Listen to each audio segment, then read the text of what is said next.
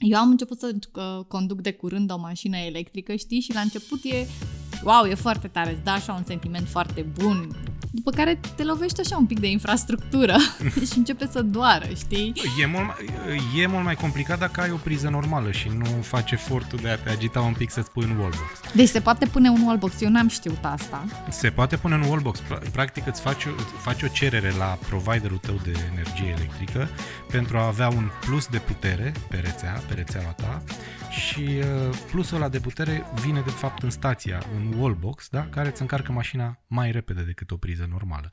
Lecții de milioane sau de câteva sute? Depinde doar de tine. Începe la Bani Mărunți, un podcast de inteligență financiară. Bună tuturor și mulțumesc mult de tot că ne ascultați încă o dată când vorbim despre bani, adică luăm banii la bani mărunți, că asta ne pricepem cel mai bine, ca să ne împrietenim un pic cu ei, ca să ne ajute să avem o viață un pic mai bună. Astăzi avem un subiect care cred că o să fie de interes pentru mulți dintre noi. E legat de mașină, de mijlocul nostru de deplasare sau multora dintre noi. Pentru unii este așa un, un bun comun, pentru alții este o dorință, pentru alții este o mare povară. Cred că avem așa, fiecare are foarte multe modalități în care se poate, se poate raporta. Și astăzi am un invitat uh, foarte interesant care cred că o să ne ajute să ne lămurim măcar o parte din întrebări, sper eu.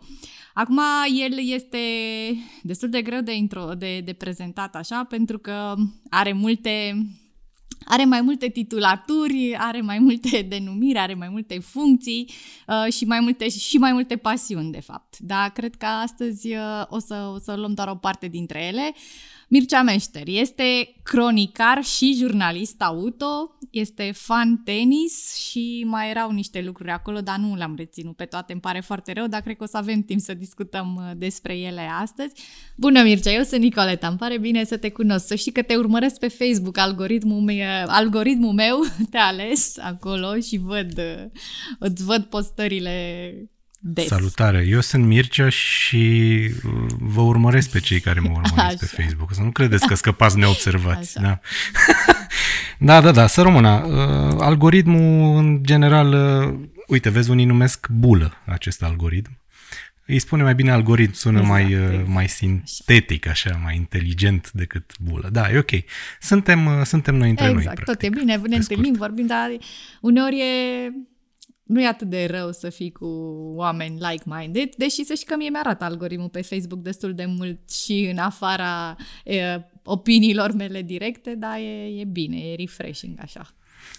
Da, nu, eu funcționez pe, eu funcționez pe, pe metoda vieții reale. Dacă în viața reală nu m-aș înhăita cu oameni cu care n-aș putea să discut, asta fac și în online. Dacă oamenii vor să vadă ce scriu sau ce scriu, da, în general, ce scriu eu, sunt bineveniți cât timp, cât timp toată lumea păstrează un ton decent, Așa că dacă nu se întâmplă asta, facem curățenie. Easy. Exact așa cum pleci dintr-un grup în care nu-ți mai convine ceea ce auzi. E fix atât de simplu pentru mine, nu e mare filozofie. Da, cam așa e. Da, eu recunosc că eu ascult mai mult. Eu sunt și sunt om de comunicare, sunt genul de, de personalitate care mai mult tace și ascultă și atunci asta se vede foarte mult și pe social media, adică acolo, da, și postez destul de rar, dar tocmai de asta îmi place să simt un pic, să înțeleg ce, ce se întâmplă, deși e frustrant, uneori e foarte frustrant. În, asc- în ascultatul ăsta este inclus și cititul, nu? exact. Asta, da, da, ok, bun, ca să știm despre ce, nu? M-a să fac doar podcast, exact. tot ce scriu. da. da, da, da, așa, spune exact, asta, asta da. adună toate, toate aceste tipuri de abordare. Corect, voyeurism. da, ok. Da. Uh, tu poți să-i spui, având în vedere jobul pe care l-ai, tu poți să-i spui uh, uh, pur și simplu informare, nu știu. Exact, exact. uh, market research, Fac, da, cerce, research, exact, exact, research, de da, piață, da, da, da, da. așa e, așa e. Poți să le ascunzi, piaristic după multe din astea, după multe zile. da. Da, vezi ce înseamnă? Tot la marketing ajunge. Marketingul schimbă lucrurile. Dacă știi exact. cum să exact. vorbești, totul pare minunat. Cam asta. Exact. Viața noastră este o vitrină de marketing și depinde de noi să o facem frumoasă sau nu, în funcție de termenii pe care îi folosim.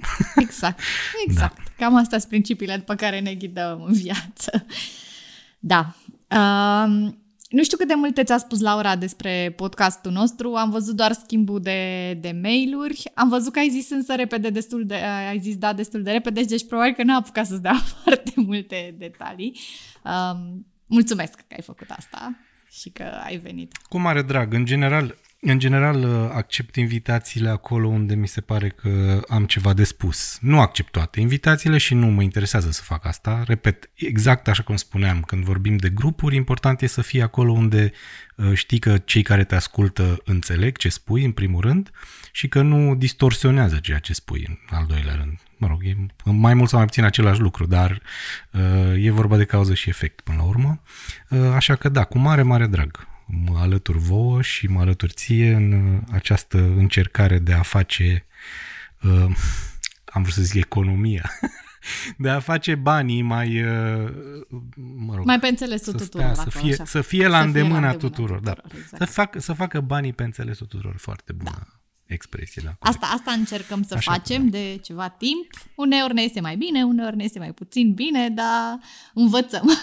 Știi cum e și mai ales suntem perseverenți, noi nu cedăm. Asta este. Da, păi asta e ca în viață. Nici nouă nu ne iese mereu cu banii. Uneori, uneori mai bine, alteori mai rău, dar învățăm. Așa e.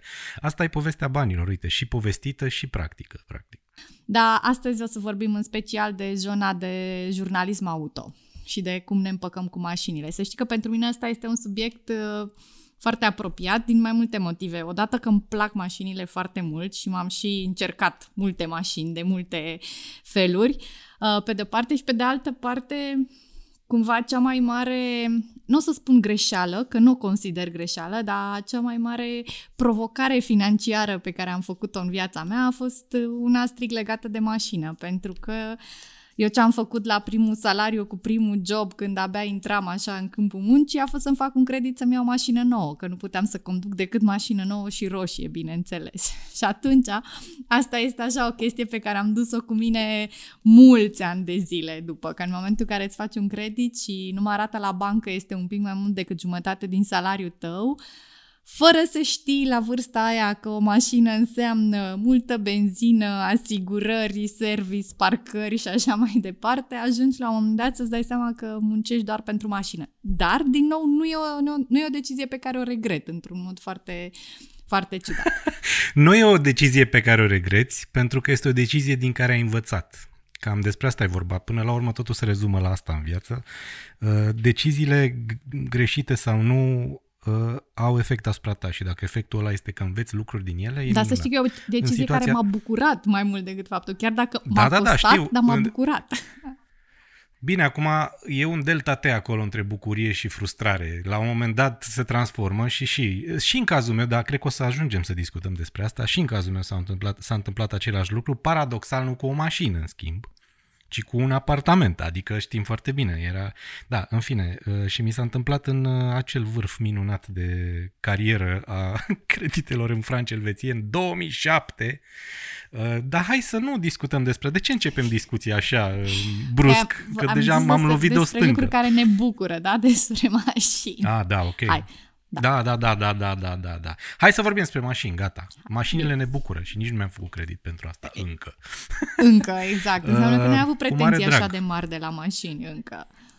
Nu, aștept acum un leasing anul ăsta, probabil. Sunt în discuții, vedem, Aha. analizăm. Aha, dar îi spune da, leasing, deci nu spune credit, momentul... atunci este, da, te împaci mai bine cu ideea. Acum, acum știi cum e, da, da, da, practic, mă rog, rate. Hai să ai rate de plătit, despre asta e vorba. Deci exact. când ai de exact. plătit rate, e cam același lucru. Bine, podcastul da. nostru este despre bani și despre situația financiară, așa că întrebarea prima și directă și foarte la obiect este ce înseamnă din punct de vedere financiar o mașină? Wow! Uh, e o întrebare foarte bună și uh, în cea mai mare parte a grupului de oameni care își cumpără mașini, oamenii se uită la prețul de achiziție și atât. Ceea ce este complet greșit. Este o eroare tehnico-tactică, așa cum spunem noi la sport, apropo de joburile pe care le am eu. Ehm, asta pentru că, în general, atunci când vorbim despre mașini, este mult mai important ceea ce noi numim tehnic TCO, Total Cost of Ownership. Care include, pe lângă costul de achiziție, care este cel mai uh, clar, cea mai, este singura sumă clară pe care o ai în față atunci când îți achiziționezi o mașină, o grămadă de alte elemente. Cred că sunt vreo 8, dacă nu mă înșel. Uh, mi le-am și notat ca să nu le uit că știam că vorbim despre asta când vine vorba de bani. Deci pe lângă prețul de achiziție uh, avem evident uh, costurile de mentenanță, adică de reparații și revizii. Uh, apoi urmează asigurările, Apoi sunt costurile de imediat, care vin imediat după achiziție, adică înregistrare plus impozite. În final, o chestie pe care lumea uită, dar și asta înseamnă că face parte din prețul unei mașini, locul de parcare, taxele locale. Um, și în final, bineînțeles, carburantul, energia pe care o folosești, că acum vorbim și de energie când vine vorba de mașini electrice. Iar pe, pe, peste toate, în final, după 3, 4, 5 ani de, de la achiziție, apare deprecierea. Da? E, și toate aceste elemente, uh, practic, se adună și uh, înseamnă în final cât te-a costat pe tine o mașină. Hai să-i spunem așa. Bineînțeles, acest total cost of ownership diferă foarte mult în funcție de versiunea de motorizare, de versiunea de echipare, de model, de marcă și așa mai departe. Și asta pentru că deprecierea diferă în funcție de toate aceste elemente. Per total, regula economică pe care am aflat-o relativ recent este faptul că acest uh, cost de deținere al mașinii ar trebui să fie la nivel lunar, undeva în jur de 5, maxim 15-20% din bugetul total al familiei pentru o mașină.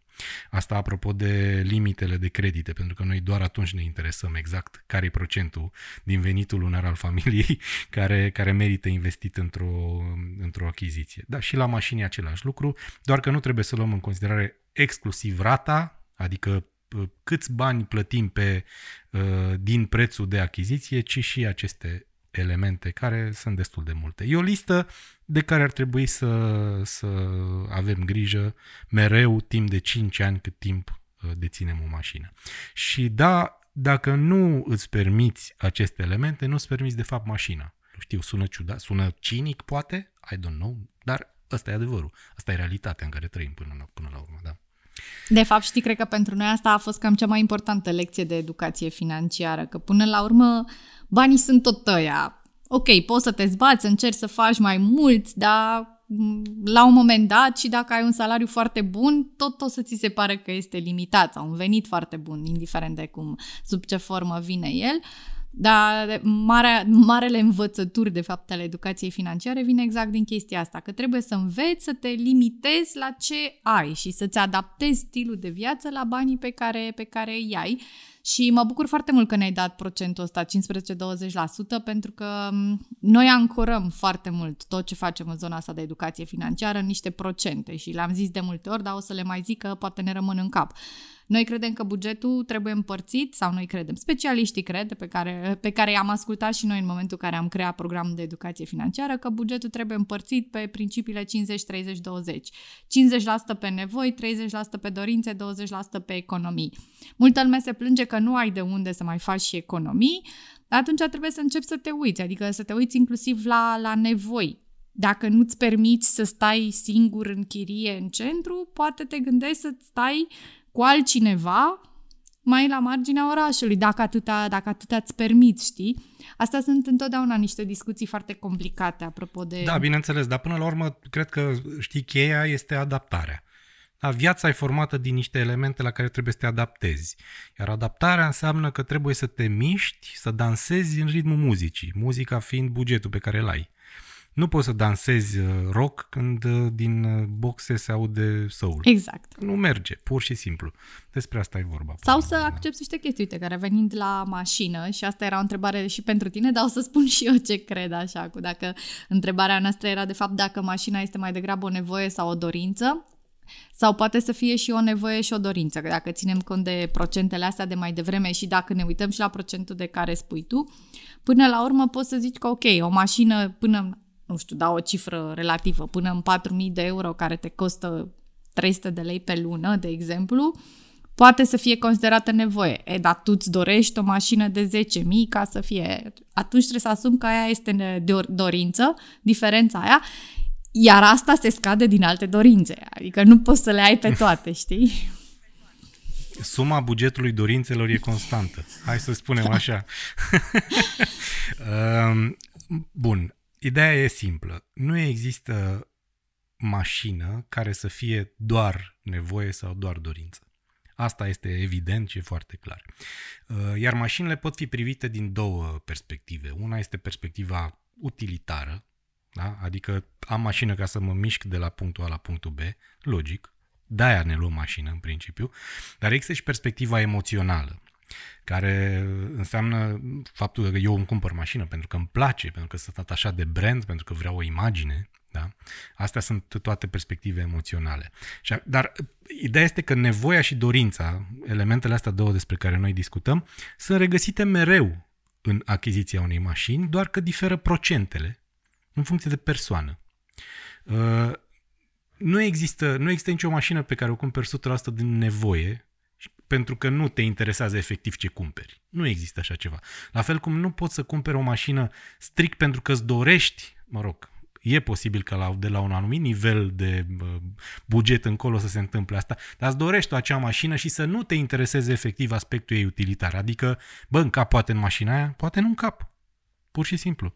E o mașină sport pe care mi-am dorit-o mereu și costă 350.000 de euro. Și sunt colecționar. Ok, o cumpăr, o pun în garaj, dar bănuiesc că te interesează totuși să încapi în ea, de exemplu, știi? Uh, acum, mai e o chestie nevoile astea despre care vorbim, dar perspectiva asta a, a nevoilor sau a, a um, utilitară, da, perspectiva utilitară, diferă foarte mult în funcție de om.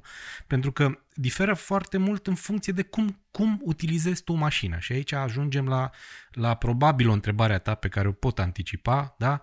Uh, la ce ne uităm când ne cumpărăm mașina? În afară de da? bani. Toată lumea da? întreabă asta. De bani.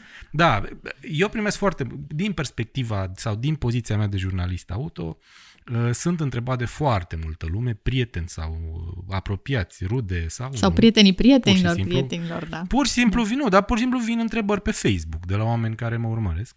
Uh, băi, vreau să-mi cumpăr o mașină. Ce mi recomanzi? Asta e tot. Asta e, asta e întrebarea. Uh, și atunci uh, mereu îi trimit, îi trimit la o listă care este lista tuturor mașinilor din România și spun vino cu trei și eu îți spun pe care să o cumperi sau la care ar trebui să te adaptezi, pentru că din alea, din alea trei pe care ele alege, eu îmi dau seama de fapt de nevoile pe care le are. Uh, da, nevoile, nevoile sunt legate în principiu de două, de două elemente. Una de dimensiuni, da? câți oameni merg cu mașina ta, uh, sau, mă rog, câte bagaje trebuie să care mașina ta. Uh, pentru că faza e așa, dacă 99% dintre cazuri tu folosești mașina singur, în oraș, uh, nu prea merită să investești mai mult într-o mașină mai mare de familie. Asta doar dacă dorința, și aici revenim în partea cealaltă cu procentul, dorința depășește acest, aceste nevoi. Și tu îți dorești pur și simplu imagine. Da? Nu poți, să, nu poți să-ți cumperi un, uh, Pot să dau nume aici? Da? Nu poți să-ți cumperi un SUV mic, îți trebuie unul mare, mă, nene. Pentru că dorință, you know? Așa. Uh, dar uh, din, din perspectivă strict economică, uh, îți cumperi mașina mai mică dacă nu ai nevoie de spațiu și de restul, de diferența de bani, îți poți închiria de două, trei ori pe an ce mașină vrei tu. Să mergi în vacanțe cu câți oameni vrei tu. Și ieși mai bine, financiar vorbind. Uh, Apoi, din nou, în funcție de dorințe sau de, în funcție de nevoi, pardon, diferă carburantul pe care trebuie să-l alegi sau, mă rog, tipul de propulsie, acum că nu mai e doar diesel și benzină. În funcție de câți kilometri faci și de locul în care tu îi faci, poți să-ți cumperi o mașină electrică de oraș sau o mașină electrică mai mare. Vorbim acum, toată lumea vorbește acum de Dacia Spring, pentru că este, este vedeta acestei primăveri. Toată lumea discută despre asta, despre comenzi și așa mai departe. Și mulți spun, bă, e foarte mică. În același timp sunt mii de oameni care o cumpără. Adică ă, trebuie să, trebuie să te raportezi mereu la nevoile pe care le are fiecare. S-ar putea ca nevoile tale să nu fie nevoile altora. Asta este, asta este o, o, o informație în premieră. Băi, s-ar putea ca ce te interesează pe tine să nu intereseze pe alții și invers. Da, uh, e foarte interesantă și e foarte complexă această discuție, perspectiva utilitară și perspectiva emoțională din punctul de vedere uh, al mașinilor. Sunt absolut convins că pentru foarte mulți oameni care își cumpără o mașină nouă în acest moment, e foarte, foarte greu. Nu știi ce să cumperi. Așa că trebuie să citești, să ai încredere în niște unii de pe internet care spun jurnaliști auto. Uh, acum, trecând peste această perspectivă utilitară, există, bineînțeles, perspectivă emoțională, care înseamnă, de fapt, atașamentul față de marcă sau nevoia de imagine, înseamnă am văzut pur și simplu o mașină pe internet și am spus wow și o vreau, da? Sau în funcție de tehnologie vine și asta, vine și tehnologia. Băi, am văzut o mașină electrică. Sau să fie roșie. Așa, sau am văzut culoarea aia, mamă cât îmi place. Apropo de culoare, să știi că tu spuneai că ți-ai ales prima mașină în funcție de culoare și de obicei se vorbește despre faptul că femeile fac asta, este greșit, este complet eronat. Nu-ți poți imagina cât de mult vorbesc bărbații despre culori. Nu îți poți imagina. Deci nu îți poți imagina în grupul nostru de jurnaliști de la Autocritica de câte ori se discută despre culori. Adevărat, nu vorbim despre roșu, verde, galben. Vorbim cum vorbiți voi despre culori, le spunem pe nume. Este ruby red, este uh, vintage green și așa mai departe. Așa că, da, sunt multe elemente atunci când vorbim despre o mașină. E foarte important ca tu să-ți conștientizezi nevoile și să le adaptezi în funcție de perspectiva emoțională, da? Cel mai, cel mai indicat din punctul meu de vedere, dacă vrei un echilibru, este să-ți analizezi foarte bine nevoile și să adaugi un pic de buget pentru emoții. E atât de simplu. La mine bugetul a fost că doar pentru ca să fie mașina roșie, m-am dus să o iau uh, de la Baia Mare. Ca să fie. Deci asta a fost... Uh, okay. O găseam... Bine. Da. Altă culoare nu, nu, A nu fost o găseam in- local. investiție în turism, exact, e ok. Exact. Ac- Acum se fac aceste... Uite, turismul acum are loc la nivel de vaccin, știi cum e. Ai găsit, ai găsit o, un punct de vaccinare la Botoșan, te duci la Botoșani. Asta Exact, e. exact. Da, uite, vezi, Important nevoile- este plimbi. Tu de, vezi, Da. da. asta, e, asta e perspectiva utilitară respe- versus perspectiva emoțională. Mă duc Da. până acolo pentru că am nevoie, dacă cu ocazia asta fac turism și îmi place. E ok, l-ai combinat pe ambele. Exact, exact. Dar apropo de, de perspectiva utilitară și de toată discuția asta, uh, uneori, știi, sunt așa micile, micile lucruri care la un moment dat poate să te, să te deruteze și noi aveam, am, o- am o glumă cu o prietenă care și-a luat de curând uh, un SUV de oraș. SUV e mult spus, că SUV-urile astea mici sunt, sunt practic niște mașini mici un pic mai înalte, dar sunt SUV. Și râdea că se duce cu mașinuța ei un pic mai înaltă la benzinărie, la, la spălătorie, dar plătește preț de SUV la spălat, nu plătește preț de, de berlină și așa, știi, sunt genul ăla de lucruri. Și prima oară a fost absolut uimită, n-a înțeles de ce a trebuit să plătească cu 10 lei în plus când vedea prețurile afișate acolo. Da, interesant. La asta și nu m-am gândit. Și asta face parte din TCU. apropo. Exact, exact. Până la urmă. Da, așa e, plătești cu 50 lei în plus dacă e SUV, da. Păi, acum toate sunt SUV-uri, SUV-uri, adică în principiu ăsta este segmentul care a bubuit și de asta mor sedanurile, hatchback-urile mai rezistă cât de cât, dar sedanurile sunt pe ducă. Asta e o informație în premieră pentru acest podcast, iată. Am înțeles. Da. O să-l punem acolo, breaking news, știi, ca să fie așa, poate o să avem și noi mai mulți ascultători. Nu? Da, nu e nicio problemă, îi înmulțim. Dacă vrei, mai dau informațiile astea exclusive, că noi, știi cum e, avem o problemă, noi jurnaliștii auto știm foarte multe lucruri pe care nu le putem spune, că sunt sub embargo toate. Așa că, da, știm ce se lansează, când se lansează, uneori vedem și pozele înainte, dar nu putem să spunem, doar asistăm la discuții între terțe părți, în contradictoriu și noi stăm și ne uităm, exact cum spuneai tu că ți-e meseria, stai și te uiți la alții cum vorbesc. Exact, și după aia te întreabă cineva ce Da. mașină iau și tu îi spui, poate e bine să mai aștepți așa o lună, două. Da, da, da, da. Ca să- Dar știi ceva? Nu mă zic și eu, adică Da. nu. Instinctul Doar meu, dau cu instinctul părere. meu îmi spune, da, în Exact. zona asta. Um, vreau să discutăm un pic de ce înseamnă m, și partea asta, că spuneai mai devreme că sunt foarte multe modele. Ma- O mașină, o mașină electrică. Eu am început să uh, conduc Da. de curând o mașină electrică, știi, și la început e, wow, e foarte tare, îți dă așa un sentiment foarte bun, salvezi lumea, salvezi planeta, ești acolo, după care te lovești așa un pic de infrastructură și începe să doară, știi, la un moment dat. Tu ce părere ai de zona asta? Hmm, e o întrebare bună. Acum, ce înseamnă te lovești un pic de infrastructură? Pentru că știi, de- te întreb asta pentru că experiența fiecărui utilizator de mașini electrice e foarte diferită.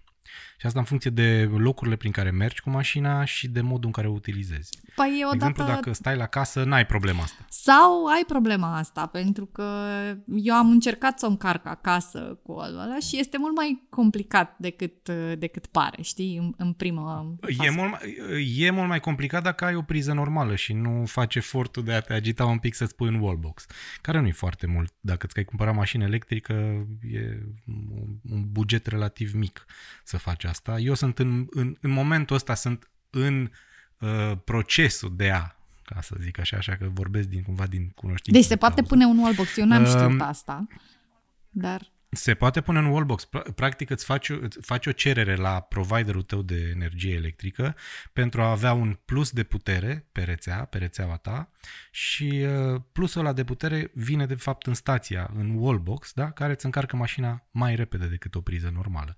Și mai repede înseamnă că o, orice fel de mașină electrică de pe piață în momentul ăsta se încarcă peste noapte, fără discuție că de fapt acasă mașina stă. Oricum, asta e o discuție pe care ar trebui să o avem, să o pornim de la treaba asta.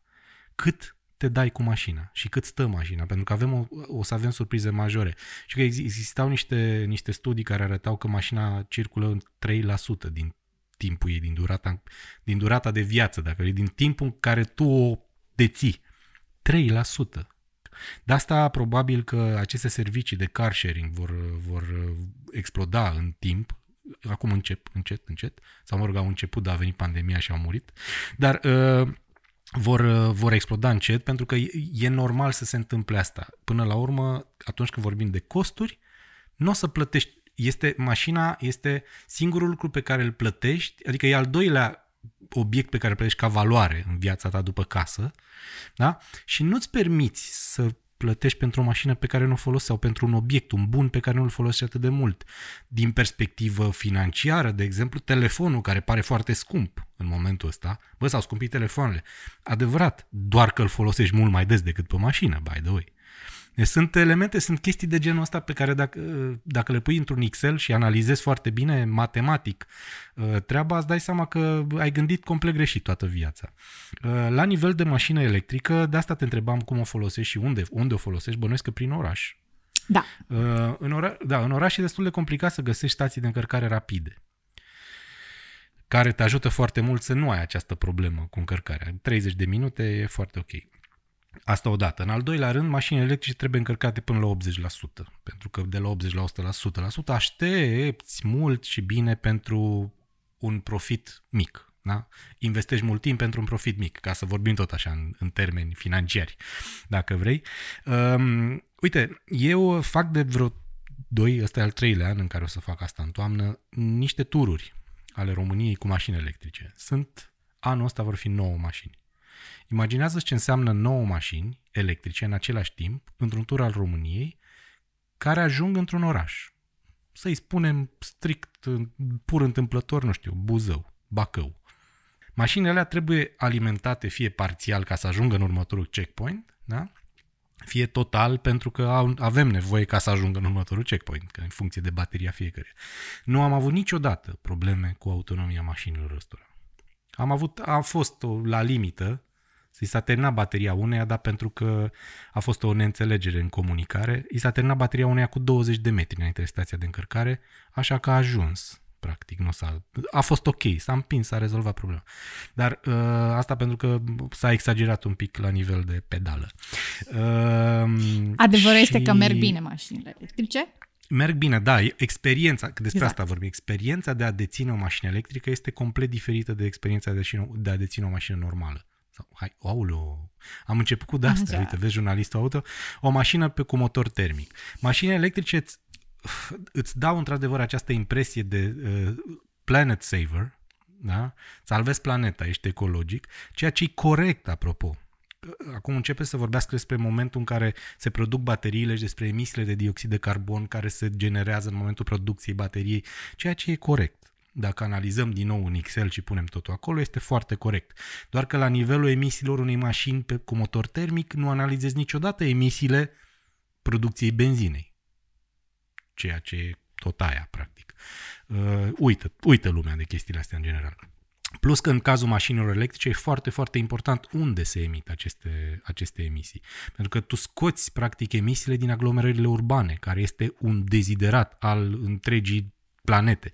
Da? Vrei ca oamenii să nu respire aer poluat sau, mă rog, să inspire mai puțin dioxid de carbon, mai puțin uh, uh, oxid de azot, că despre asta era vorba în diesel, la diesel. Asta e problema dieselului. Uh, și mai e o chestie despre care foarte, foarte puțină lume vorbește și asta mă face să cred că foarte, foarte puțină lume știe despre ea. Costul social. Atunci când vorbim despre total cost of ownership, apare și acest element care se numește cost social, care nu poate fi cuantificat și calculat niciodată.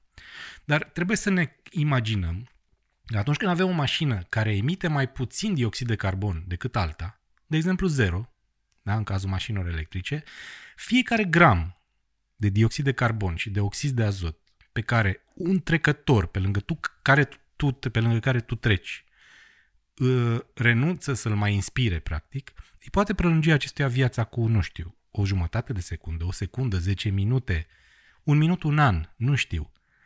Dar asta face bine, iar înmulțit cu numărul de mașini, înmulțit cu numărul de trecători pe lângă care ajungi să treci cu mașina, ă, asta generează practic o societate ceva mai sănătoasă. Este atât de simplu, totul începe cu un gram de dioxid de carbon pe care tu le economisești mergând cu un alt tip de mașină decât cel cu care ți-ai fi dorit, um, poate.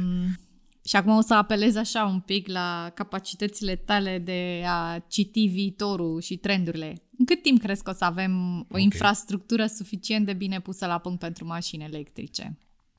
Păi, pentru câte mașini electrice avem acum pe piață, există infrastructură. Adică bănuiesc că având o mașină electrică folosești, de exemplu, aplicații precum PlugShare, nu? Și vezi acolo că atunci când deschizi harta României, rămâi puțin blocat. Bă, stai puțin că sunt mai multe stații de, de încărcare decât credeam eu. Asta este o reacție pe care o observ, e, e, e universală. Oamenii au impresia că există, nu știu, 15 stații de încărcare în toată țara asta. Știi? Dar, de fapt, ele sunt foarte multe. Nici nu știu câte, pentru că în fiecare zi, în fiecare săptămână se schimbă numărul lor. Noi, uh, făcând aceste tururi despre care eu îți spuneam, observăm asta de la an la an. Adică sunt orașe în care în primul an nu exista nicio stație, în al doilea an au existat trei rapide, iar uh, anul ăsta există vreo 5, din care una e ultra rapidă, se încarcă orice mașină în 15 minute. Și atunci, uh, toată treaba asta este într-o evoluție masivă.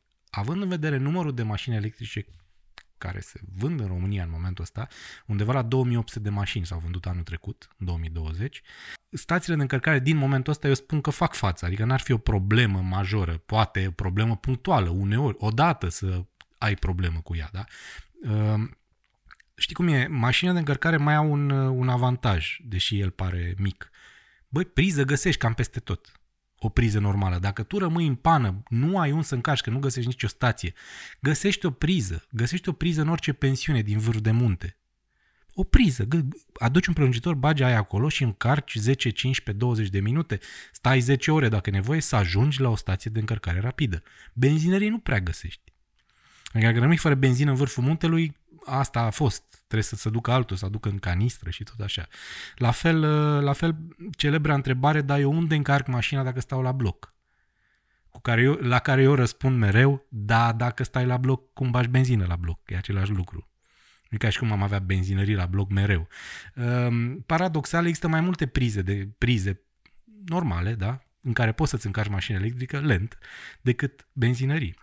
Dar să știi, să știi, să știe cei care ne ascultă de fapt că tu știi dacă ai mașină electrică, uh, numărul de stații de încărcare rapide, rapide, da? în momentul ăsta în România tinde să egaleze numărul benzinerilor, cred eu. Și nu mi-e frică să spun asta.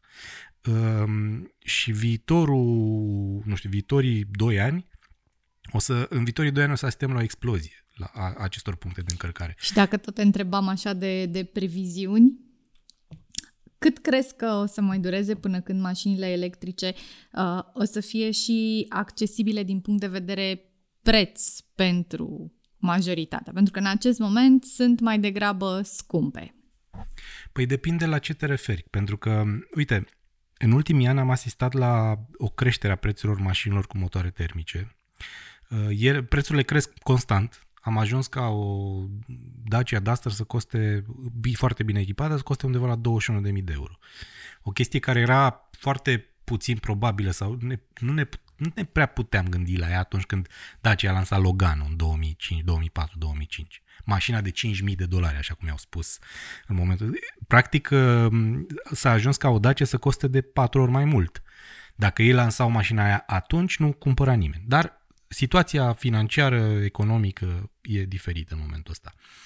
Um, acum, la întrebarea ta există o cheie, cheia fiind uh, bonusul, Rabla Plus, pe care îl primește fiecare cumpărător de mașină electrică din, uh, sau mă rog, nu chiar fiecare, dar în principiu primii 6600 de oameni care își cumpără mașini electrice în 2021 vor primi un bonus care este de undeva la 9300 de euro. Se scade din prețul de listă al mașinii. Acei 9300 de euro pot să devină de fapt și mai mult, undeva la 11.000 de euro, dacă nu, da, cam 11.000 de euro, dacă adaug și o mașină foarte veche. Și atunci, uh, având în vedere că majoritatea mașinilor electrice costă undeva între 32.000 și 40.000 de euro, scăzând 11.000, ajungi în zona mașinilor cu motoare termice. Chiar mai jos în unele cazuri. Există modele de familie pe care le poți cumpăra prin Rabla Plus mai ieftin decât omologele lor cu motoare termice în momentul ăsta în România. Deci ele sunt accesibile cu acest asterix, asterix dar da, dacă Rabla Plus rămâne la această valoare. Ehm, acum, toți uh, oficialii mărcilor auto cu care noi discutăm, că discutăm destul de des în ultima perioadă, toți spun că scopul lor este să scadă prețurile mașinilor electrice. Iar această scădere vine în special din dezvoltarea, sau, dezvoltarea scalabilă a producției de baterii. Cea mai scumpă parte a unei mașini electrice este bateria. Și atunci, atunci când în industria auto, fiind o industrie scalabilă, da, despre asta vorbim. Cu cât produci mai mult, cu atât e mai ieftin. Și atunci, pe măsură ce, ce numărul de mașini electrice va, se va înmulți, cu, cu, pe, mă rog, în prețul lor va scădea. E, cam asta e logica pe care, pe care oamenii ăștia lucrează. Um, dar, repet, în contextul în care, și asta probabil că va duce la un preț decent fără niciun fel de bonus în final. Pentru că, ok, în momentul ăsta statele europene uh, subvenționează achiziția mașinilor cu, cu emisii zero în orașe, în aglomerări, în aglomerări urbane, uh, pentru a uh, diminua, mă rog, efectul uh, emisiilor și atunci uh, la un moment dat se va întâmpla ca treaba asta să nu mai existe. Ori va scădea pur și simplu bonusul, ori va, la un moment dat va dispărea. Pentru că mașinile electrice vor deveni mașinile noastre de zi cu zi și asta se va întâmpla în special după 2030, apropo de dăm un, hai să vorbim despre viitor, când foarte mulți constructori au anunțat că vor vinde în Europa strict mașini electrice. Deci da, probabil că în momentul ăla, pentru a menține numărul de mașini vândute în momentul ăsta, va trebui ca prețul lor să scadă. Și asta vine natural, odată cu volumul. Da, a, am vorbit ca la o emisiune financiară despre auto. Perfect a fost, o grămadă sper de că, informații. Sper că nu v-am plictisit masiv, da. Și da. eu sper, dar știi că aici Asta este e, da. simplu. Dacă cineva se plictisește, pune stop, îl închide și, o, și o să vedem în da, cifre, bine, dar da, nu cred uneori, că se pune problema. Un, uneori e bine. Eu încerc, să, eu încerc să explic toate elementele astea care sunt destul de uh, tehnice, dacă vrei, pe înțelesul tuturor. Pentru că eu sunt jurnalist de meserie, nu sunt inginer și nu sunt nici economist, așa că a trebuit să mi le explic eu mie însumi în primă fază, așa că mi-e cumva ușor să încerc să explic pe limba tuturor treaba asta. Dacă oamenii mai au întrebări, mă găsiți pe internet. Sau și citiți pe autocritica. Eu am fapt, înțeles, da, eu am înțeles, uh, nici eu nu sunt foarte tehnică de felul meu, sigur nu sunt inginer, sunt om de comunicare, așa că dacă, cred că dacă pentru mine lucrurile au fost clare, iar eu am o pasiune pentru mașini, dar nu pentru partea tehnică a mașinilor. îmi, place, îmi place un pic așa, îmi place glamul lor, deși nu îmi plac mașinile glamorous. E, e ideea de mașină mai mult. Uh, mai am două subiecte și, și închidem. Primul este... Cât vrei tu? Uh, primul este despre prima mașină. Aveam o întrebare despre prima ta mașină, dar uh, aș vrea să te rog să extinzi un pic discuția despre cum ar trebui să-și aleagă un tânăr prima mașină. Un tânăr Puh, cu... Da, da care nu are neapărat toți banii din lume, dar care și-ar dori. Știi, uh, acum dacă te uiți, știi că la asigurări, nu știu, dar era la un moment dat, cred că e în continuare, sunt un pic, uh, dacă am depășit vârsta, nu mai știu exact.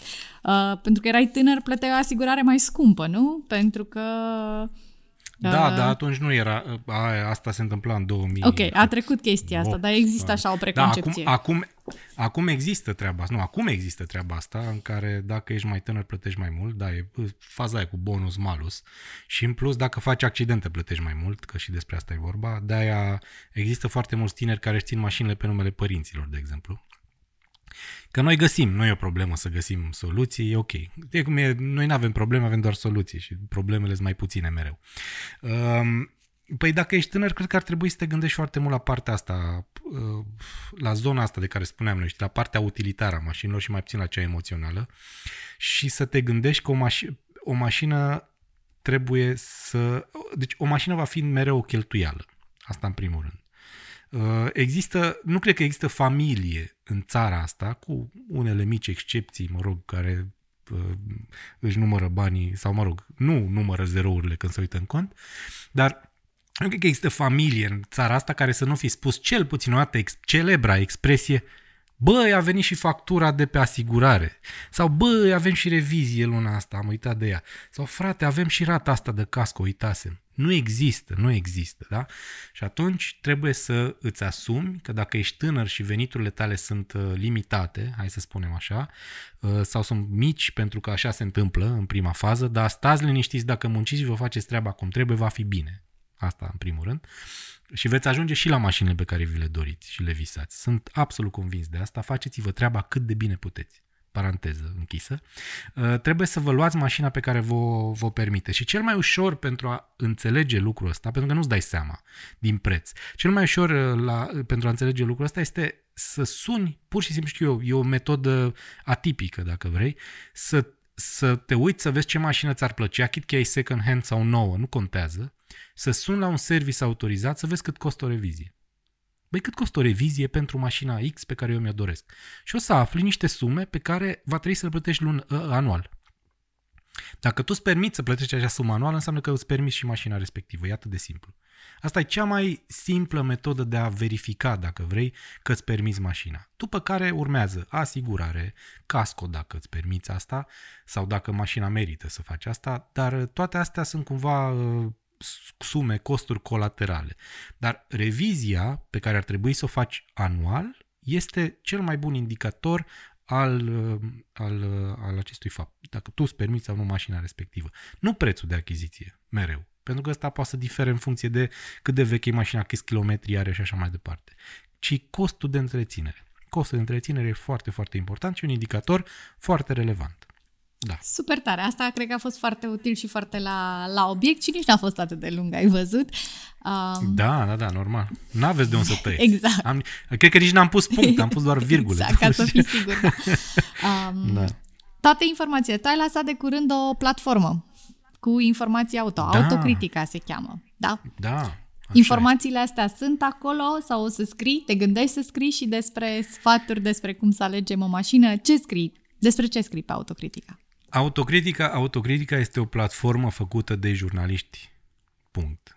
Um, este o platformă construită pentru, nu, nu neapărat pentru, sau nu doar pentru oamenii cărora le plac mașini, ci și pentru oamenii care nu s-au gândit niciodată că ar putea să citească despre mașini.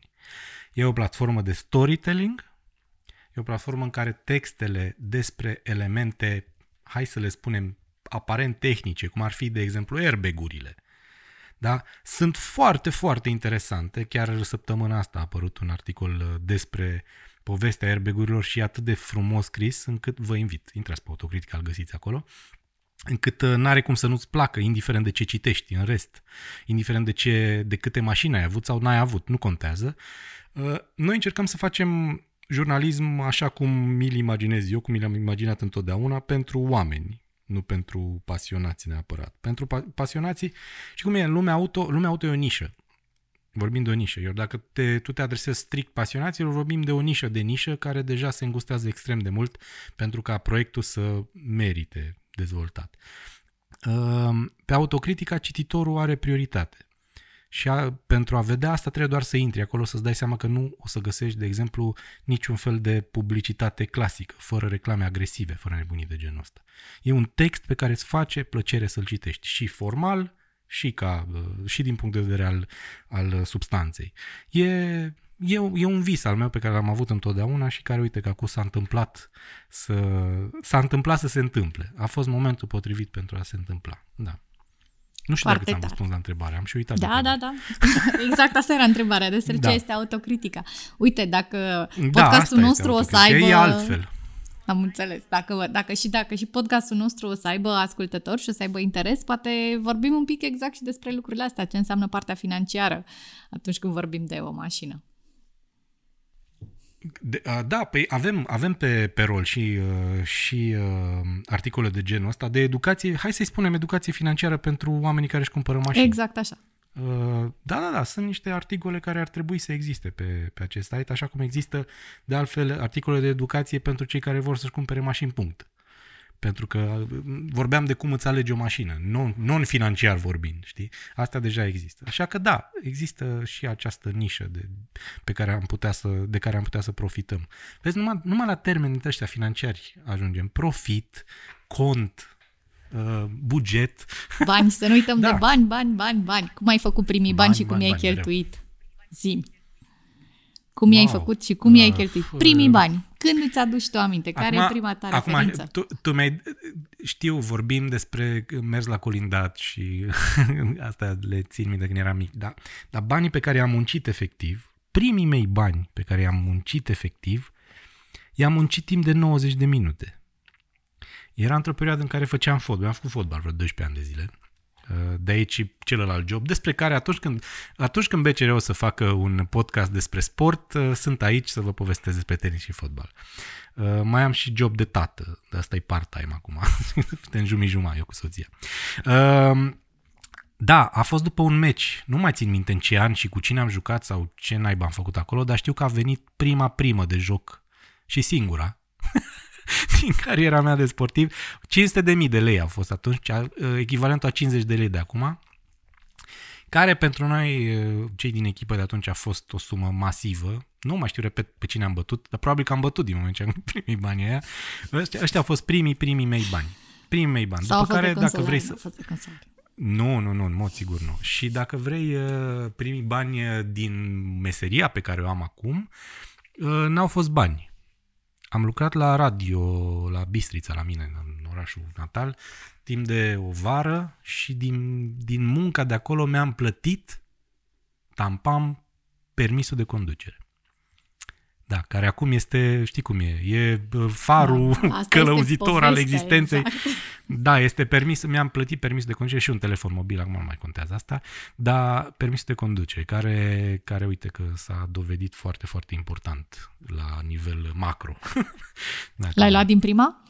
Da, da, da, absolut. Da, și mie, acum, paradoxul e că eu n-am fost neapărat uh, pasionat de treaba asta cu mașinile. Eram, îmi plăceau, așa cum le mă rog, cum îi place oricărui băiat, că e, despre asta vorbim, sau, mă rog, multor băieți, nu neapărat oricăruia, dar um, nu am fost, nu, mi-am, nu m-am gândit niciodată că eu să ajung să scriu despre mașini, în niciun caz. Am ajutat, jur, știi cum e, jurnalismul înseamnă jurnalism, poți să scrii până la urmă, despre asta e vorba. Dacă știi să scrii, poți să scrii despre mașini, despre farduri, despre social, despre politic, despre sport. Trebuie doar să aibă cineva răbdare ca tu să înveți lucrurile astea. Eu, din fericire, am dat de oameni care au avut răbdare și uite-mă aici. Eu, um, eu, dacă ar fi fost după mine, aș fi scris strict despre sport mereu. Dar uh, s-a întâmplat să intru în lumea auto și m-am agățat de ea și acum se agață ea de mine. Și uite așa, e o chestie mutuală de care profităm și unii și alții.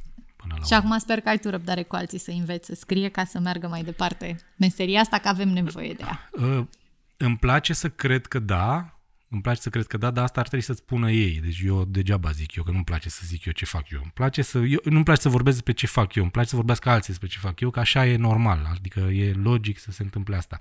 Din fericire, odată cu autocritica, cam asta se întâmplă. Oamenii vorbesc despre acest proiect, oameni care n-au citit despre mașini vorbesc despre acest proiect, ceea ce, repet, ideea, de aici am plecat, uh, și oameni care știu să scrie, sau, mă rog, nu altfel, și am, am adunat în jurul acestui proiect oameni care știu să scrie. Sunt oameni pe care uh, nu trebuie neapărat să învăț, cât trebuie să le dai un teren de fotbal pe care ei să-și pună în aplicare tehnica și tactica. Uh, da, lucrăm, uh, lucrăm cu material bun și asta e un lucru mare. De, așa că dacă am de învățat pe cineva, uh, eu învăț cu mare drag. Dar uh, nu, cum să zic, nu fac un scop din asta, chit că se întâmplă, probabil. Dar asta, repet, vorbești cu ei, să-ți pune ei, nu eu. E bine că avem da. cu cine să vorbim. Mircea Meșter, mulțumesc mult de tot! Autocritica îl găsiți acolo cu toate lucrurile interesante pe care le spune și pe Facebook postează destul de mult, asta spuneam, mie mi-l arată algoritmul, văd ce postează, e, e un reper bun dacă vreți să știți ultimele noutăți, mai ales din sport de foarte multe ori. Um, și sunt convinsă că o să ne auzim și cu alte proiecte de educație financiară legate de mașini, pentru că până la urmă mașina este un element important în viața tuturor. Da, echipe de fotbal ne cumpără mai rar, să zic așa. Cam despre asta e vorba. Mulțumesc și eu pentru invitație, a fost o plăcere și uh, pentru mine a fost o plăcere inedită, dacă vrei, pentru că se întâmplă foarte rar să despic un patru financiar vorbind. Dar când vine vorba de mașini, e un lucru nu important, ci extrem de important. Mulțumesc! Și eu. Am luat mașinile la bani mărunți. La revedere! Cea mai bună investiție de timp la bani mărunți, podcastul fără bani despre bani oferit de BCR.